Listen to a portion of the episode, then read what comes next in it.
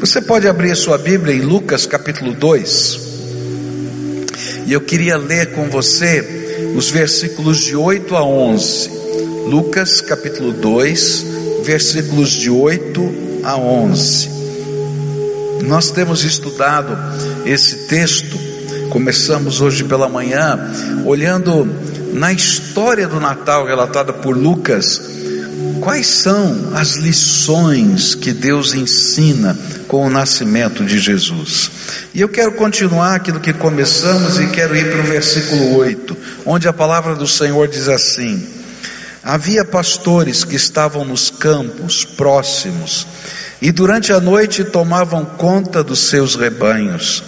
E aconteceu que um anjo do Senhor apareceu-lhes, e a glória do Senhor resplandeceu ao redor deles, e ficaram aterrorizados.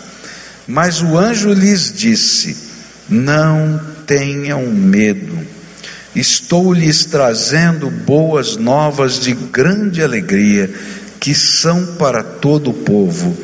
Hoje, na cidade de Davi, lhes nasceu o Salvador, que é Cristo o Senhor.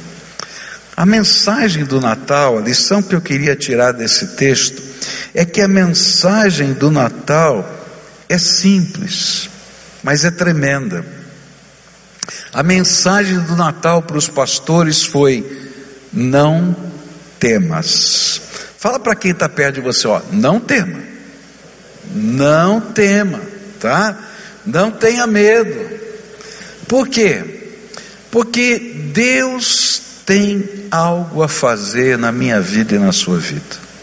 É interessante que essa expressão não tema, não é? Ou não temas, a palavra do Senhor vai repetir 365 vezes. Se você começar a pesquisar na palavra de Deus, essa expressão, não tema, não temas, ou coisas parecidas, vão aparecer 365 vezes. Eu acho que não é coincidência, eu acho que é propósito divino. Porque tem um tema, não tema para você, para cada dia do ano. Então, se você fizer aí um devocionário, né, sobre não temas, tá? Você vai ter um texto da Bíblia com essa expressão para cada dia do ano. E por que é que essa palavra estava vindo aos pastores? Eles estavam com medo porque algumas coisas extraordinárias estavam acontecendo. Primeira coisa é que um anjo do Senhor apareceu a eles. Eu não sei, né? Eu nunca vi um anjo. Você já viu algum anjo? Eu não vi. Eu conheço pessoas que viram, mas eu nunca vi não é? Agora deve ser uma coisa esquisita, né? Chegar um anjo de repente e você olha aquilo, né? O que está acontecendo? Quem é essa pessoa? Para você ter uma ideia de como deve ser impressionante, quando Jesus estava andando pelas águas, não é? Os discípulos de Jesus morreram de medo e pensaram que era um fantasma. Eu acho que vai ter muita gente pensando que era um fantasma, o anjo ali. Mas não era um anjo sozinho, porque diz a Bíblia que os ecos dos milhões e milhões de anjos que estavam cantando glória a Deus nas alturas se refletiam na terra. E aquele anjo que veio trazer a mensagem, ele vinha acompanhado dessas vozes que ecoavam do céu, e eles podiam ver um pedacinho do coro celeste. Olha que coisa estranha, não é? Você já ouviu vozes do além? É? Era isso que estava acontecendo, as vozes do céu estavam invadindo a terra, e eles começaram a ter medo. Eu não sei não, mas eu acho que a maioria aqui ia ter medo nessa circunstância.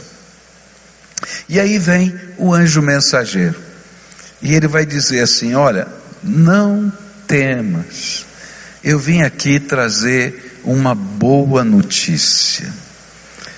A notícia é que o Salvador, prometido por Deus nas profecias do Velho Testamento, ele chegou. Ele está na cidade de Belém. E vocês vão poder conhecê-lo, porque ele está numa estrebaria, acabou de nascer e está enrolado em panos. E aí vocês vão poder entender a obra da salvação. Essa mensagem é uma mensagem tremenda. Por que, que eu não preciso temer? Porque eu tenho um Salvador. Porque eu tenho o Senhor sobre a minha vida.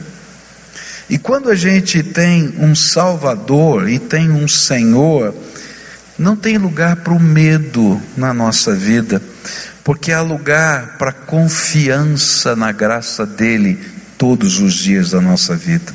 O salmista disse no Salmo 27, verso 1: O Senhor é a minha luz e a minha salvação, a quem eu preciso temer. É interessante como o medo, ele tem formas diferentes na vida. Às vezes a gente tem medo de envelhecer. Eu conheço gente que tem medo de envelhecer, não é? E fica bravo, né, quando as rugas começam a aparecer. Às vezes a gente tem medo de coisas que podem acontecer na nossa vida, não aconteceram ainda, e a gente começa, e se acontecer isso, e se acontecer aquilo, e se acontecer aquilo outro, e a gente fica nesse e se, a gente entra em desespero às vezes. A gente tem medo de não conseguir, às vezes, atravessar uma circunstância da vida. Eu estou vivendo um momento, esse momento é difícil, e eu não sei se eu vou aguentar viver até o fim dessa história. Às vezes a gente tem medo de uma de uma sombra de morte que passa pela nossa vida.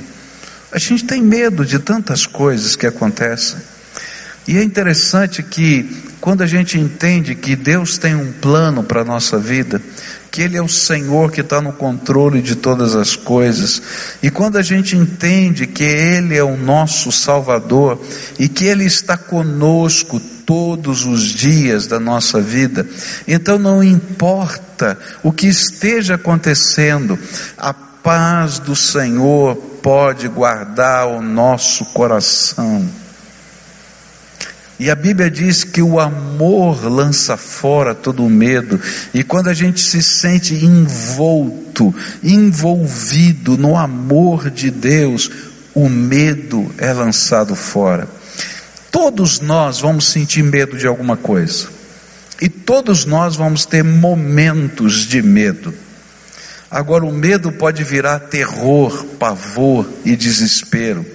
Agora, se eu tenho um Salvador, e se ele é o meu pastor, a vara e o cajado dele me consolam.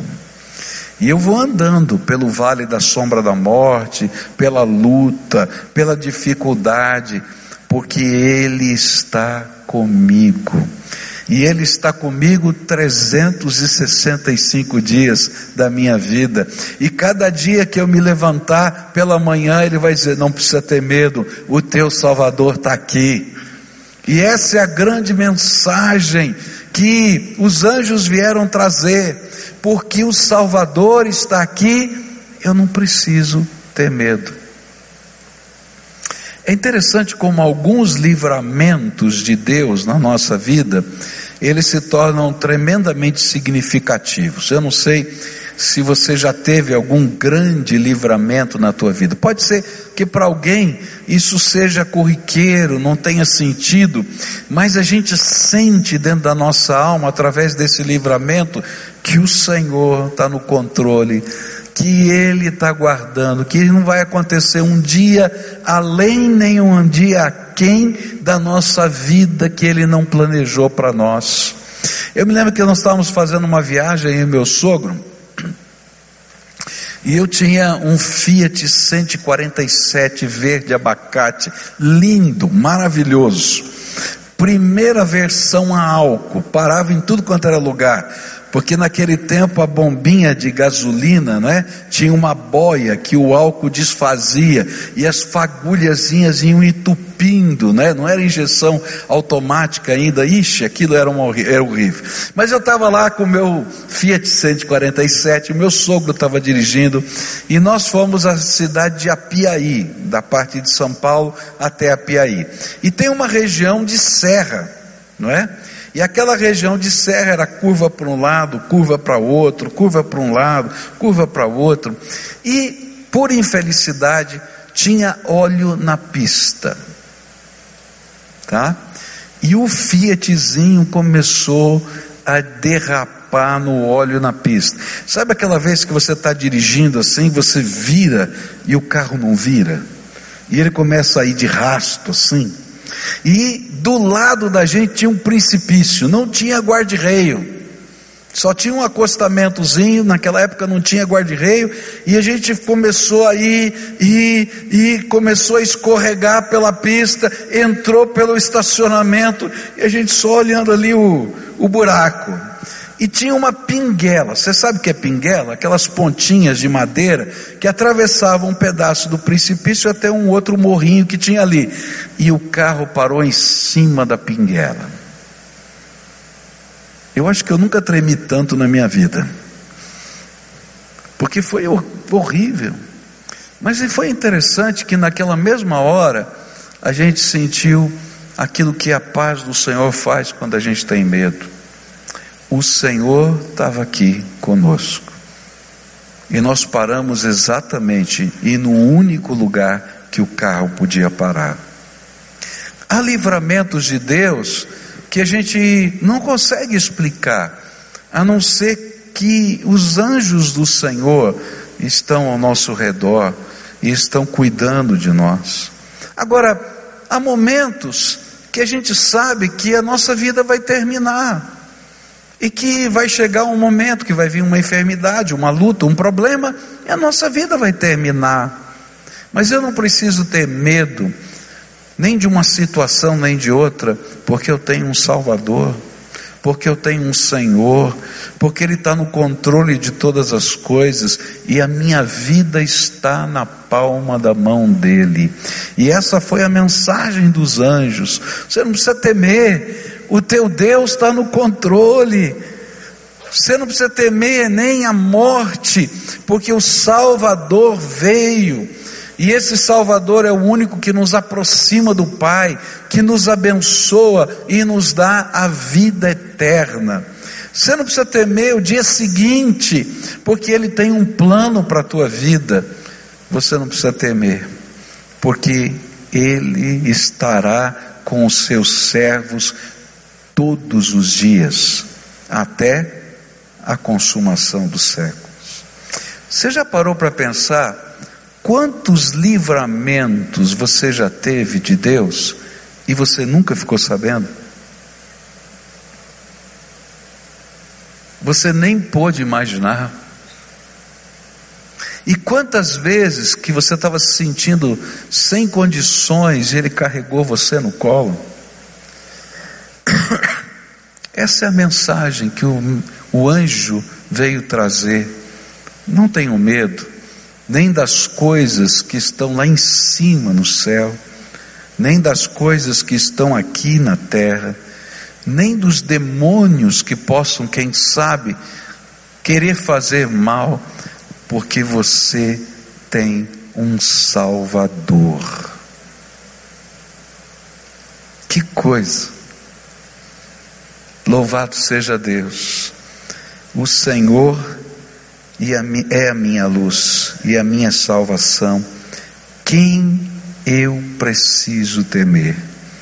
Mas essa mensagem, ela só vai ter eco nos homens que com vontade, vontade voltada para aquele que é bom, se deixam dirigir pelo Senhor.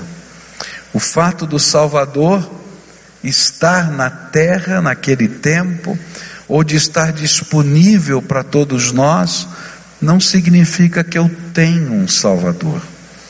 Eu só tenho um Salvador quando eu posso recitar aquilo que o salmista disse lá no Salmo 23: O Senhor é o meu pastor, Ele está guiando a minha vida.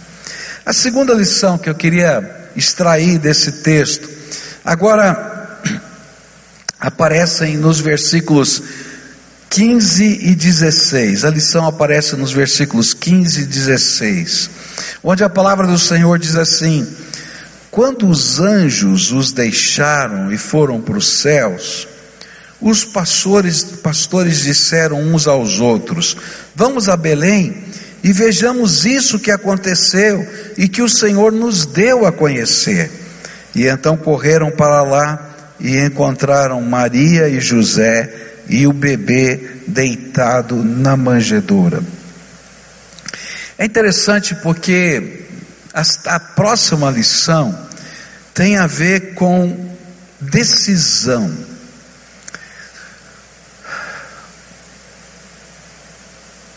A mensagem de Deus sempre vai pedir de nós uma decisão urgente.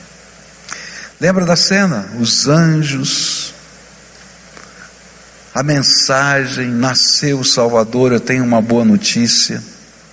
E é interessante que o anjo não falou nada, ele não deu nenhuma ordem, ele só disse assim: nasceu o Salvador, vocês podem encontrá-lo. Ele está na cidade de Belém, numa estrebaria envolto em panos. E ponto. Não houve uma ordem, vão para Belém agora. Simplesmente houve uma mensagem. E os pastores tiveram que tomar uma decisão.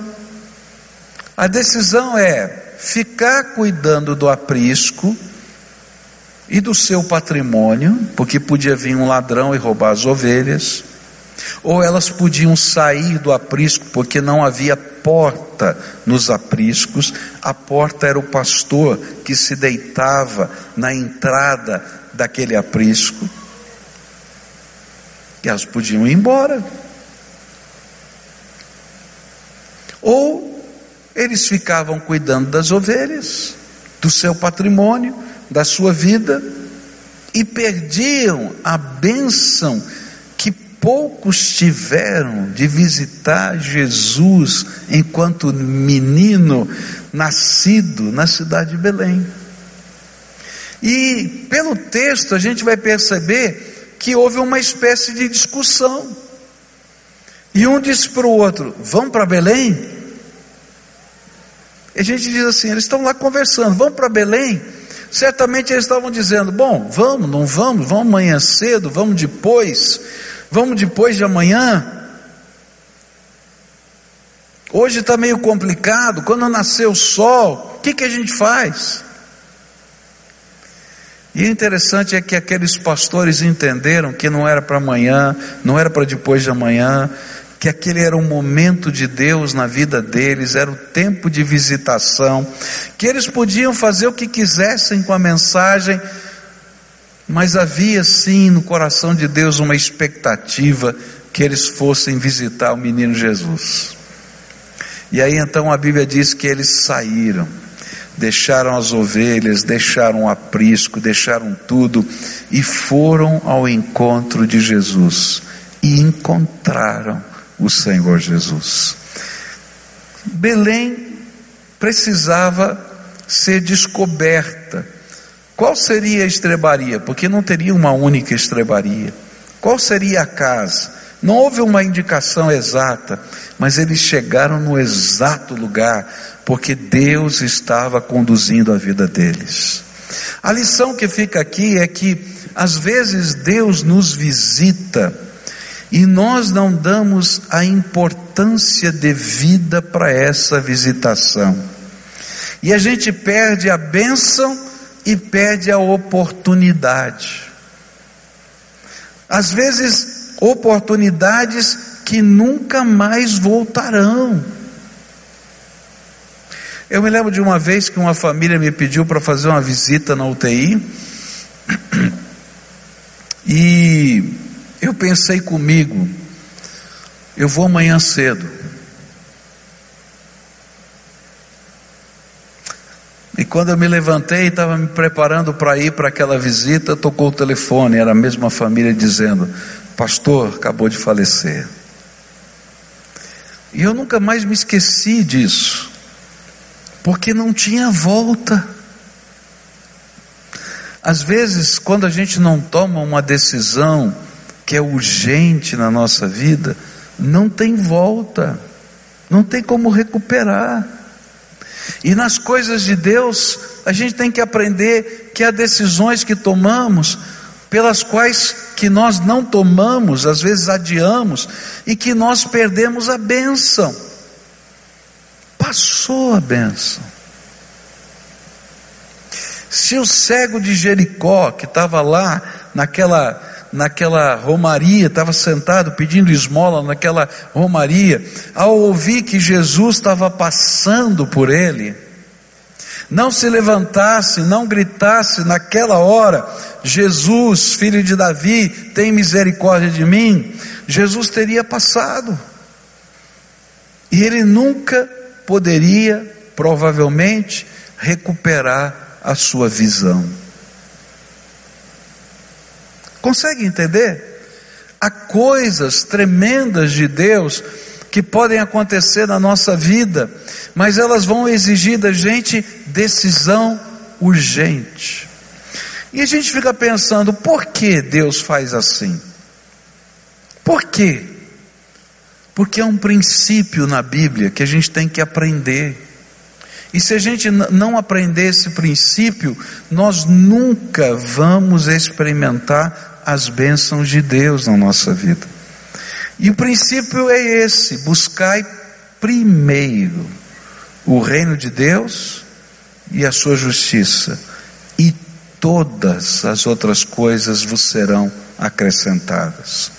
O que a Bíblia vai ensinar, tanto no Velho como no Novo Testamento, é essa, esse lugar de prioridade. No Velho Testamento vai dizer para a gente amar a Deus de todo entendimento, de todo o coração, com todas as nossas forças. No Velho Testamento vão existir uma série de cerimônias para dizer que Deus é o primeiro. Uma delas são as primícias. Era interessante isso. Todo primeiro fruto, toda a primeira produção, todo o primeiro animalzinho que nascesse de uma ovelhinha, todo o primeiro não pertencia ao dono da ovelha, ao dono do plantio. Ele colhia o primeiro fruto, a primícia, e levava para Deus. Por quê? Porque o ensino no Velho e no Novo Testamento é o mesmo. Primeiro o Senhor. E então, quando Deus nos visita, ele está dizendo isso. Você está disposto a me colocar em primeiro lugar na sua vida? Então, se você agora ouvir a minha voz e dar o passo de fé, pode ter certeza que a bênção não vai passar de lado, Ele vai derramar a sua graça. Talvez numa circunstância diferente, em outro momento, Ele lhe dê mais uma oportunidade, mas vai ser assim também. Se você não aproveitar aquele momento de Deus na tua vida, a bênção passa. Se aqueles pastores não tivessem saído naquela hora, perderiam a bênção de ver Jesus envolto em panos numa manjedoura. Por isso, cada vez que o Senhor nos visita, é preciso tomar decisões. E às vezes as decisões não são fáceis. Às vezes as decisões são custosas, mas a gente não vai se arrepender de cada uma delas. Por quê? Porque não tem maior bênção do que Deus ser o Senhor da nossa vida, do que Jesus está no controle, guiando. Aí eu não preciso temer nada, porque 365 dias do, de cada ano Ele vai estar ao meu lado, vai ser o meu Salvador e vai ser o meu Senhor. Na minha vida eu tive que tomar muitas decisões, assim como na sua vida. decisões de negócios, decisões de família, decisões de lugares, ir, não ir, fazer ou não fazer. Mas o interessante é que quando a voz de Deus se manifesta, eu tenho aprendido a ouvir aquela voz e tomar a decisão naquela hora. Quando eu fui convidado para vir para cá, para ser pastor,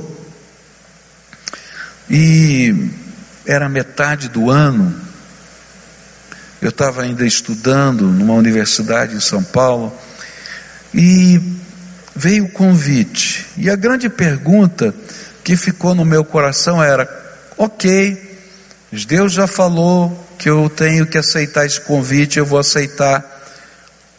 Quando eu devo ir? Vou imediatamente? Vou no final do ano? Vou quando?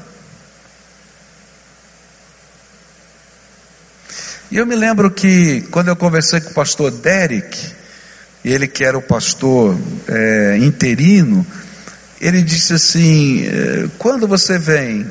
E Deus já tinha me falado, vai já, estou falando com você agora. Eu falei, mês que vem eu estou aí. E aí ele disse: Tem certeza? Não é melhor você vir só em dezembro? Eu disse: Eu não posso. Deus já me chamou. E quando Ele chama, é para já, é agora. Foi uma revolução, não é? O, a Eunice ajudou a achar o apartamento, né? Eu mudei sem ver o apartamento, porque foi tão rápido, não foi, Eunice? Sei lá, achou, graças a Deus, excelente apartamento, maravilhoso. Cheguei lá para conhecer quando a mudança estava chegando. Mas louvado seja Deus. Louvado seja Deus. Quando Deus falar com você, ouça e atenda, porque é urgente a decisão que Deus coloca diante de você. Senão a gente perde a benção. Não me arrependo. Tanto que não me arrependo que estou há 28 anos aqui vocês estão me aguentando. O Senhor é bom, não é? Está fazendo essa bênção na minha vida. Então, quando o Senhor falar, Tome uma posição urgente diante do Senhor. É interessante que a próxima lição está no verso 17 e no verso 18, onde diz assim: Depois de o verem, contaram a todos o que lhes fora dito a respeito daquele menino, e todos os que ouviram o que os pastores diziam ficaram admirados. E essa é a próxima lição do Natal. Quando a gente vive uma experiência com Deus, não dá para ficar calado. Por quê? Porque é tão tremendo viver uma experiência com Deus, é tão extraordinário, é tão especial, se você vive algo além de religiosidade, se você sente o poder de Deus na tua vida, a visitação do Senhor, se a palavra de Deus flui no teu coração, não dá para ficar calado. A gente tem que compartilhar com as pessoas. E foi exatamente isso o que os pastores fizeram. Eles saíram contando a história. Nós ouvimos o coro celestial. Nós vimos um anjo que nos deu essa mensagem. E quando nós chegamos lá, encontramos o menino. Esse é o Messias prometido. E à medida que essa mensagem ia sendo propagada, o coração das pessoas ia sendo tocado, por isso eles eram, ficavam admirados. E é isso que acontece comigo e com você. Quando Jesus é o Senhor da nossa vida, queridos, não dá para ficar calado. A gente começa a orar pelas pessoas. Sabe por que, que a gente ora? Porque a gente crê que Deus é poderoso para intervir. Tem gente que ora só para cumprir tabela só para desencargo de consciência, mas quem vive o poder de Deus na sua vida, ora porque sabe que Deus está ouvindo. E a gente quer orar pelas pessoas. E quando a gente encontra alguém que o coração está apertado, a gente compartilha do nosso testemunho, por quê? Porque o Deus que me visitou quer visitar você também. E a gente não pode se calar, porque o coração da gente está ardendo. Olha que coisa interessante, a gente faz isso por coisas bobas. Vamos parar para pensar, né? O nosso time de futebol ganha o campeonato. O pessoal sai na rua com bandeira, tocando buzina, né, cantando o hino do, do, do time de futebol. Gente, o que, que é um campeonato? É um troféu. No dia seguinte você vai trabalhar, acabou. Não é verdade? A gente fica festejando e falando de coisas, é normal. Mas quando a gente vive uma experiência poderosa com Deus, a gente não está falando de mais uma coisa, a gente está expressando a graça do Deus Todo-Poderoso que está transbordando na nossa vida. Por isso a Bíblia vai falar, não é? Vai dizer: fala e não te cales, porque tenho muito povo nesse lugar. Foi a mensagem do anjo do Senhor para Paulo: fala e não te cales. É graça, porque Deus tem uma obra para fazer nas nossas vidas. A última coisa que eu queria deixar com você nessa noite. O texto termina de uma maneira muito interessante. Verso 19 diz assim: Maria, porém, guardava todas essas coisas e sobre elas refletia em seu coração. O que é que Maria guardava no seu coração? O que eram todas essas coisas? O dia em que o anjo do Senhor veio para Maria e disse: Olha, abençoada mulher, Deus tem um plano que ele vai fazer de você a mãe do Salvador. E ela disse: Não dá, eu sou virgem, nunca dormi com um homem, como é que eu posso ser mãe do Salvador? E ele disse: Tem alguma coisa impossível para Deus? E o poder de Deus virá sobre você, e você vai conceber, mesmo sendo virgem, dará à luz a um menino, que você vai chamar de Jesus, que quer dizer Salvador, porque ele vai salvar os homens. E durante muito tempo ela ficou pensando nisso, e ela engravidou, e foi uma confusão, porque ela era ainda não, ela era prometida a José, era noiva de José, mas ainda não tinha se casado com ele. Imagina a confusão. Ela explicar para todo mundo que era do Espírito Santo, o bebê que estava nascendo.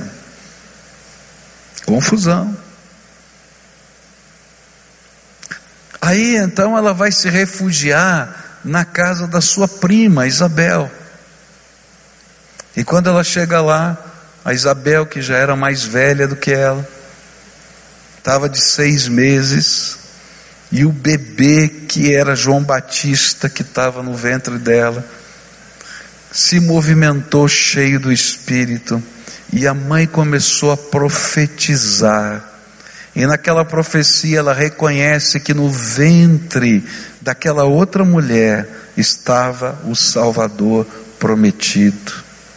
Como é que a gente esquece uma coisa dessa? De repente, agora ela está na cidade de Belém e aquele menino nasceu. E começam a chegar os pastores, dizendo dos anjos que cantaram no céu, do anjo mensageiro que veio trazendo a mensagem. E aí a Bíblia diz: e Maria meditava nestas coisas no seu coração. Há uma outra lição no Natal. Cada um de nós temos uma história. Eu não sei qual é a tua história, a história tua com Deus. Mas como é bom de tempos em tempos a gente trazer à memória o que Deus já fez. Como é que você recebeu Jesus como Senhor e Salvador da sua vida? Qual foi a tua primeira experiência com o poder de Deus? Como Deus tem guiado os seus passos? Esse viver e caminhar com Jesus precisa ser trazido aqui dentro para da alma. Sabe por quê? Porque nós somos mestres em esquecer tudo quanto Deus já fez por nós. E somos mestres em olhar para o futuro, às vezes com medo, porque nos esquecemos que o mesmo Deus que já agiu em nossa vida está continuando a agir daqui para frente. E aí a gente tem que trazer a memória, a gente tem que meditar nessas coisas. E geralmente, quando a gente medita nessas histórias da graça de Deus, não na vida dos outros, mas na nossa própria vida, o que nasce é louvor, devoção e um renovar do compromisso. Quantas vezes na minha vida eu fiquei parado no meio das encruzilhadas, às vezes com medo, às vezes preocupado, e foi justamente em lembrar o que Deus já tinha feito, que nasceu em mim uma nova esperança de dizer: Eu sei em quem eu tenho crido, e Ele é poderoso, não só para guardar o meu tesouro até o dia final, mas para visitar a minha vida de novo hoje aqui. Quando parecia que as orações batiam no teto, você já teve momentos assim, que você está orando e parece que a oração não subiu para o céu, ficou no teto, não é? E às vezes a nossa alma está apertada, porque o nosso espírito está abalado. Eu gosto de meditar no que Deus já fez, porque eu sei que mesmo quando eu não sinto que a oração chegou, nada pode impedir o meu clamor de chegar no trono da graça porque Jesus, o meu Senhor, abriu os portões da sala do trono de Deus e me levou à presença dEle. Às vezes eu não estou vendo, nem estou ouvindo, porque os meus olhos estão fechados, mas as carruagens de fogo que cercaram ali a vida de Eliseu naquela montanha, naquela cidade, quando os inimigos da Síria chegaram, mesmo quando eu não as vejo, elas estão ali, porque o Senhor é por nós. Por isso, Maria meditava nessas coisas. E nessa noite eu queria terminar esse culto fazendo como a gente sempre faz, orando. Orando porque aprendemos algumas coisas preciosas aqui. A primeira delas, é que quando Deus fala ao nosso coração, está na hora de tomar uma decisão urgente. O dia que Deus quer fazer algo novo na tua vida é hoje. O dia que Ele quer tocar a tua vida é agora. O momento que Ele quer tocar a tua vida é agora. E a gente não pode deixar a bênção passar. Se a gente deixar a bênção passar, perdeu a bênção. E aí a gente toma as decisões. Se o Senhor está falando com você e você está vivenciando essa graça, corre na direção do Senhor, mas corre, corre na direção do Senhor. E aí ele vai dizer para você: se você estiver correndo na minha direção, não precisa ter medo, porque eu vou estar do seu lado todos os dias, até a consumação dos séculos. E se você é capaz de sentir a presença do Senhor no teu coração, você vai abrir a sua boca e falar da grandeza de Deus. Porque está aqui, ó, está ardendo aqui. E você vai guardar na memória as marcas do Senhor, os livramentos do Senhor, as visitações do Senhor. Por isso hoje eu queria orar com algumas pessoas a quem o Espírito Santo está falando hoje. E quem sabe o Senhor esteja dizendo: Olha, tenho batido na porta do seu coração muitas vezes, tenho te visitado muitos dias, tenho te tocado de muitas maneiras, mas você tem deixado passar a bênção, você tem corrido atrás de outras coisas. Deixa eu ser o primeiro na tua vida. Às vezes a gente conhece muito sobre Deus, mas vive muito pouco, porque a gente não deixa Jesus ser o primeiro na nossa vida. E hoje eu vou te convidar a deixar as tuas ovelhas, e sei lá o que isso significa na tua vida, lá no aprisco e correr na direção daquilo que Deus preparou só para você. Tinha muita gente na cidade de Belém, mas Deus escolheu os pastores. Há coisas, queridos, que são só para mim e só para você. Então não perde a bênção que Deus quer te dar. Às vezes é uma decisão que Deus está pedindo de você abrir mão de alguma coisa, ir para um lugar, fazer algo, deixar de fazer algo. Eu não sei o que Deus está falando na tua vida, mas hoje eu queria desafiar você a correr na direção do Senhor e dizer: Tu estás em primeiro lugar. E toda vez que a gente faz isso, dá medo. Medo do que vai acontecer, como as pessoas vão reagir, do que isso tanto faz. E aí ele vai dizer para você: não temas, eu sou contigo. Se você é essa pessoa a quem o Senhor está falando, vai deixando o teu lugar agora. Eu quero orar com você. Uma oração de entrega, uma oração de renúncia, uma oração de resposta ao falar de Deus na sua vida. O Senhor está falando? Levanta agora em nome de Jesus e vem para cá. Quero orar com você. Não sei o que Deus está ministrando na tua vida, mas não deixa passar outra vez a bênção que Deus quer te dar. Talvez você esteja morrendo de medo de tomar essa decisão, mas lembra, se o Senhor está por trás dessa decisão, Ele tem uma bênção para a tua vida. Ele tem uma bênção para a tua vida. E se é palavra do Senhor, ele está no controle, Ele sabe o que faz.